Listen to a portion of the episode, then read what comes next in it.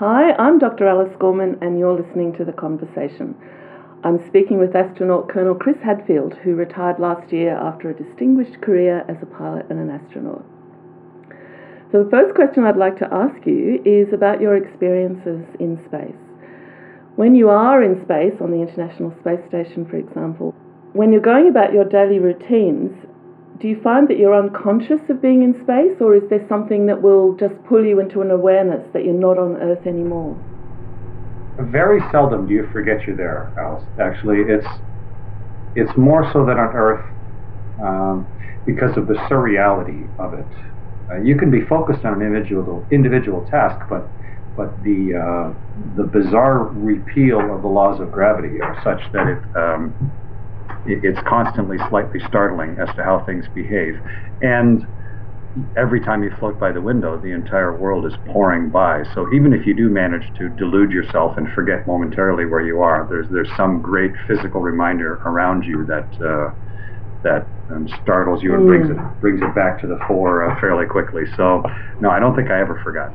Now you've said that Australia is your favourite landmass to look at while you're in orbit. What do you think of when you see Australia from space? Uh, Australia is um, uh, sort of uh, multi personality from space. Depends on the time of day, and of course, the regions are so distinctly different. Uh, at nighttime, uh, it, so much of the population lives along the coast that it's almost necklace like. And, and it, mm-hmm. it's beautiful to look at the, uh, the, twinkling of the lights of Australia along the coast. Um, in daytime, of course, the the lush coastal areas are so radically different than the outback, and the outback is like nowhere on earth. The the, the um, intensely dry um, and ancient nature of the outback it just uh, pours into your eyes from orbit because of the colors and the textures, and they're they're unlike anywhere on Earth. And so it's the variety of it that's interesting. The, the big mud flats of the uh, of the north northwest. Mm uh, coming across Perth, which is just so bizarre to see after crossing the whole Indian Ocean. It, it's a long way across, and there's very little traffic. And to see that that uh, corner of Australia mm. appear with uh, with the city down there, it's just uh, there's so much variety and yet also so much raw, untouched nature that it's quite fascinating to look at. Crossing Canada, so much of it is black and white because it's colder. There's often snow. It's it's a lot of trees and rocks, and and, and, mm-hmm. almost just straight two tone. Whereas Australia is, is, an artist's brush, an artist's palette of color. So it's uh, you you just wonder at the ancient nature of it and the uh, and the unconscious beauty of it as you cross. Now, lots of people have explored the experience of the senses in space, but I've not seen very much written about touch do you notice that touch becomes something different when you're inside the space station or when you're outside in a spacesuit? Um, it's unusual to never touch things you're just where you are sitting and where I'm sitting right now, we're in really hard physical contact with several things simultaneously. Your feet are pushing, uh, our, our rear ends are pushing down onto our chairs, mm. but our clothes are being pulled down onto us and our hair is pulled down onto our body. You're, you're constantly in, by the weight of your body alone, you're in hard physical contact with something at all times. So to be weightless um, removes that and you only touch things with the very lightest, most delicate uh, mm. of, uh, of forces. And and in fact, you um, you you don't even have your clothes hanging on you. Your clothes are just floating near you. So it's uh, it's it's um, magical feeling. You, you and you just you delicately hold on to things as as if uh, as if you were floating in a pool and you're just sort of very mm-hmm. elegantly holding onto the side of the pool with one finger and you're like that all the time and when you get back and suddenly you are squished into your chair and rammed down by the unremitting oppression of gravity squished down into the into the earth again it just feels so unfair it, it feels like like like uh, like Gulliver with all the Lilliputians dragging mm. him down with a little string suddenly it's it's just a bizarre um, two-dimensional feeling after mm. having been so effortlessly three-dimensional. Something I'm really interested in is how people sort of form emotional connections to different space hardware. And you've been on the Russian space station Mir and of course the International Space Station. And most of Mir is now at the bottom of the ocean and the International Space Station probably is going to be deorbited sometime maybe in the next six or seven years. No, probably I would guess 16 years. Oh, that's very encouraging and positive. Um, but h- how did you feel when Mir deorbited? And if the same sort of thing happens to the ISS, how do you think that will make you feel? Uh, a little bit wistful, uh, but it's also normal. I mean, uh, death is just as much a part of life as anything else. It, it's a natural conclusion to things, and no machine lasts forever. And uh, I've been a pilot my whole life, and a lot of the airplanes that I flew are now in museums or are mounted on a pedestal weathering somewhere or have been crushed up into um, into new uh, soda pop cans you know? So i you can get all melancholy and worried about it um, and, at the time of passing it is melancholy for me. It's it's a uh, often it's an unheralded end to a magnificent life mm. uh, we, we don't have big funerals for machines normally and I've, uh, when I was a, a, fighter pilot, I flew an airplane called the A7, great little airplane, and I took two of them out to the um, the airport airplane graveyard. Uh, we call it mm. a boneyard. It's out in Davis-Monthan in um, Tucson, Arizona. And so I took those airplanes on their last flight, where I took them across the country, and then uh, was going to land them at this airport, and they would sit and, and rot mm. away for all eternity in the, uh, in the dryness of the um, of the desert of Arizona or New Mexico. But I um, what I asked to do from from uh, air traffic control was to leave me up as high as I could for as long as I could until they could clear me and give me the airspace all the way down to the airport. Mm-hmm. And then I mm. took that airplane and I looped it and I rolled it and I roared it around and brought it into the brake at maximum speed and horsed it around and slammed it on the ground. Mm-hmm. And shut down the airplane for the very last time because that airplane was a survivor. That airplane had, had done its job for its entire mm. existence until it had been overcome by newer ideas and newer technologies.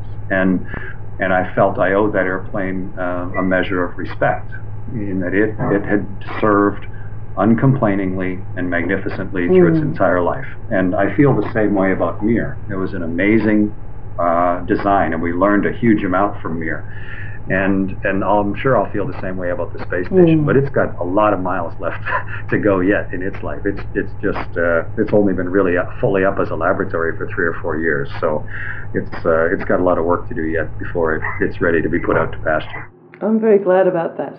I like the ISS.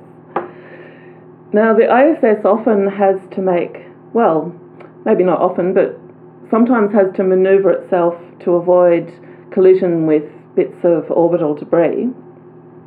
And I know you're very big on preparation, on, on mentally and, and physically preparing for all the kinds of different events that might happen in space. So, how do you actually prepare for the thought that, or, or for the reality of a collision with orbital debris? What, what are the processes that you go through, and what are the things that you think about? Uh, well, we prepare for de- uh, depressurization, of course. If you have a puncture in the space station, if a small piece of debris comes through and pops a hole, you'll have a very small amount of time to react properly to it. And the, the immediate safe haven is your um, the spaceship that you came up in, the little Soyuz, the Russian spaceship. Mm. It's like a lifeboat almost uh, uh, attached to the space station. So if we suddenly get the alarms going off in the dark of night and you look and see that it's a depressurization, uh, grab an oxygen mask and start racing, make sure we have everybody at race, and go into the Soyuz. Make sure that the orbital debris didn't hit the Soyuz, because that would be the bad case. Yes. The leak was in the Soyuz itself. But assuming it's the Soyuz, not the Soyuz leaking, and then get ready to close the hatch of the Soyuz. And then once we know for sure that we have a safe haven, then we do a calculation as to how many minutes before the station drops below a level that's critical. Uh, and we call that T reserve, the reserve time. Mm. And once we know how much T reserve we have, then we can decide whether it's good to go fight the leak or not. And if you have a little bit of time, then we would race forward and start slamming hatches shut. Uh, and starting at the far end and work our way back. And hopefully you could isolate the part of the station that's leaking. And if you could isolate it, of course, then that area would, would immediately bleed down to vacuum, but the rest mm. of the mm. station would be okay. But our number one objective is crew safety Number two objective is vehicle safety, and we work it in that order. And the rest of the time, I mean, if a great big piece of something fell out of the sky and slammed into the space station, that's no different than a great big piece of something falling out of the sky and slamming into Canberra. I mean, it's just it's something that might happen someday, but but we don't uh, you don't spend a lot of time worrying about it. I mean, the Earth gets hit by a hundred tons of meteorite every day. Hundred tons of of rock from the universe slams into the world every day. Um, and it's it's just one of the one of the risks of life, and, and you just have to accept it. You, you can spend your whole life cowering under your bed, but that's not even going to protect you anyway. So mm. so you just live with the risk, your own actions you can take, and then uh, move on and, and you know, do what's important. Do you think that you have a different kind of relationship to robots and machines than terrestrial bound people do because you are so heavily reliant on them when you're in space? My opinion is probably skewed because uh, I grew up on a farm, and and so I grew up with big heavy machinery and and getting right into the guts of it with my hands. So I know how the big beasts work. And then I started flying airplanes as a as a teenager, and so I've been flying airplanes. And it's it's as if someone puts wings on your back. Airplanes are an extension of your own body so that now suddenly you can do something you couldn't otherwise. You, you can fly, you know, uh, and you can soar and go straight up and tumble and twist. And, and that um, machine given freedom, I think, does change your perspective a little bit. You, you recognize the kinship you have to have with the machine, that it's an extension of your hands and arms and thoughts. Mm. And that allows you then to, to go and do something that you couldn't otherwise. And I've taken that to the nth degree of riding three different rocket ships and, and leaving the planet and and then living aboard a machine that keeps us alive um, for for half a year, and then even being outside on a spacewalk where you have a, a one-person suit that is basically a one-person spaceship, a machine that you are intimately familiar with, every little valve and and, and plumbing uh, characteristic, but that's uh, your life as well, and and so. Mm I, I still view them as machines, but I recognize that they're almost like uh, like a big horse or a trusted dog or a uh, or a team of dogs. They allow you to do something that you couldn't do otherwise, and so they they, they deserve some respect and, maybe a little bit of love. So, speaking of the love, um, up among the, the more than 23,000 catalogued objects larger than 10 centimetres in Earth orbit, there's many whole spacecraft that are very historic from the early days of space exploration, and many, many other spacecraft that have various degrees of significance.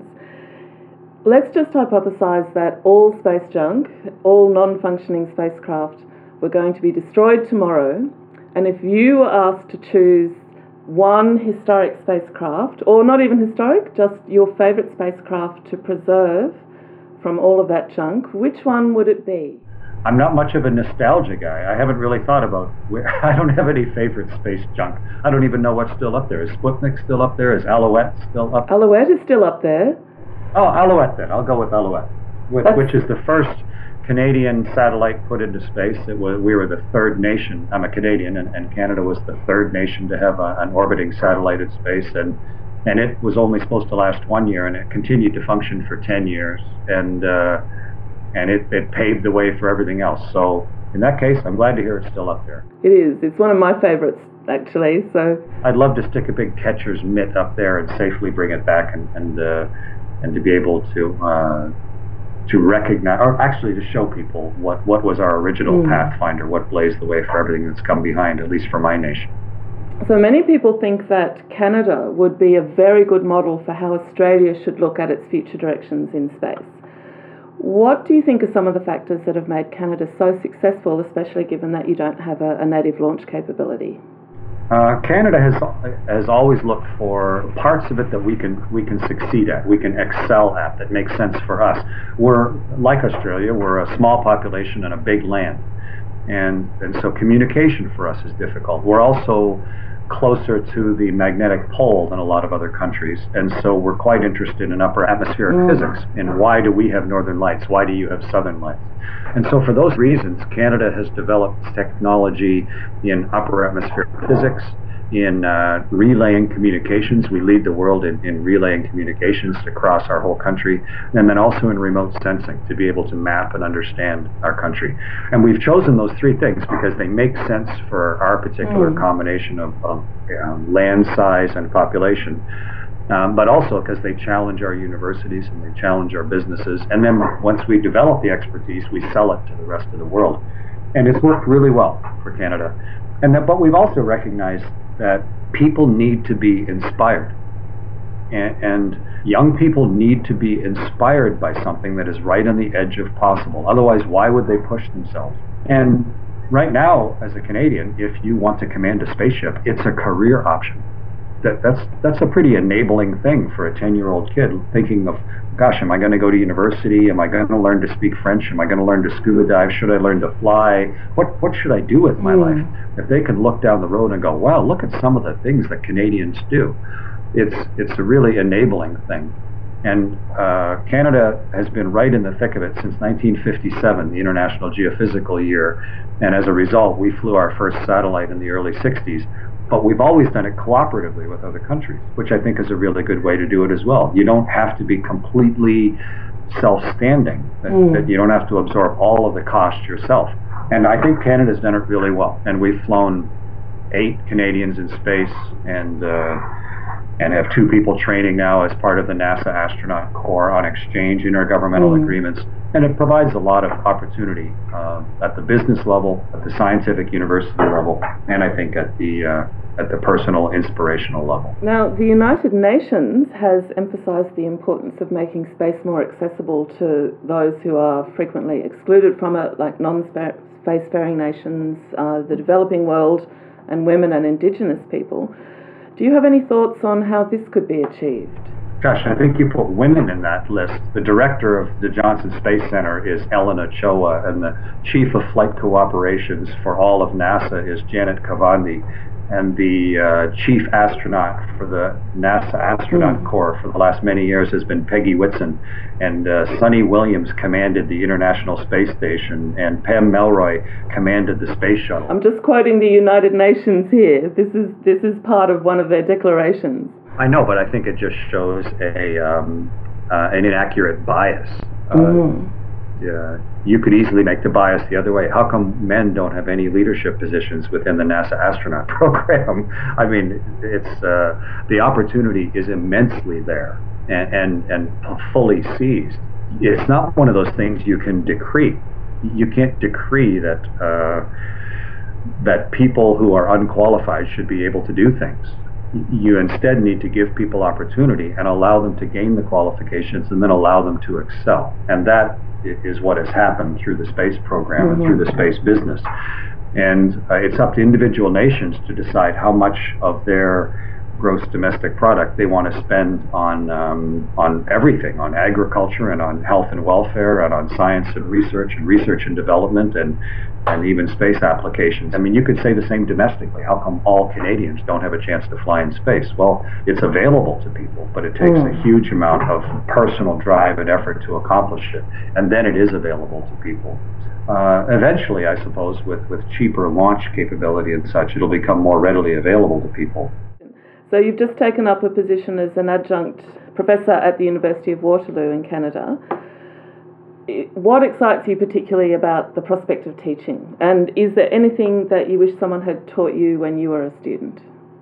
Uh, I've been a teacher most of my life. Um, I, have been uh, teaching in schools for the whole 22 years since I started being an astronaut. I've spoken in probably a thousand schools. Mm-hmm. And I really think it's a necessary thing. If someone has taken the time to teach you something, if, if someone has written things so that you learn a new skill, so that you now have a level of expertise, you have a fundamental obligation to try and pass it on to somebody else. And now that I've retired from um, uh, the government, I was 35 years working for the Canadian government in the military and then as an astronaut. Now it gives me some freedom of choice.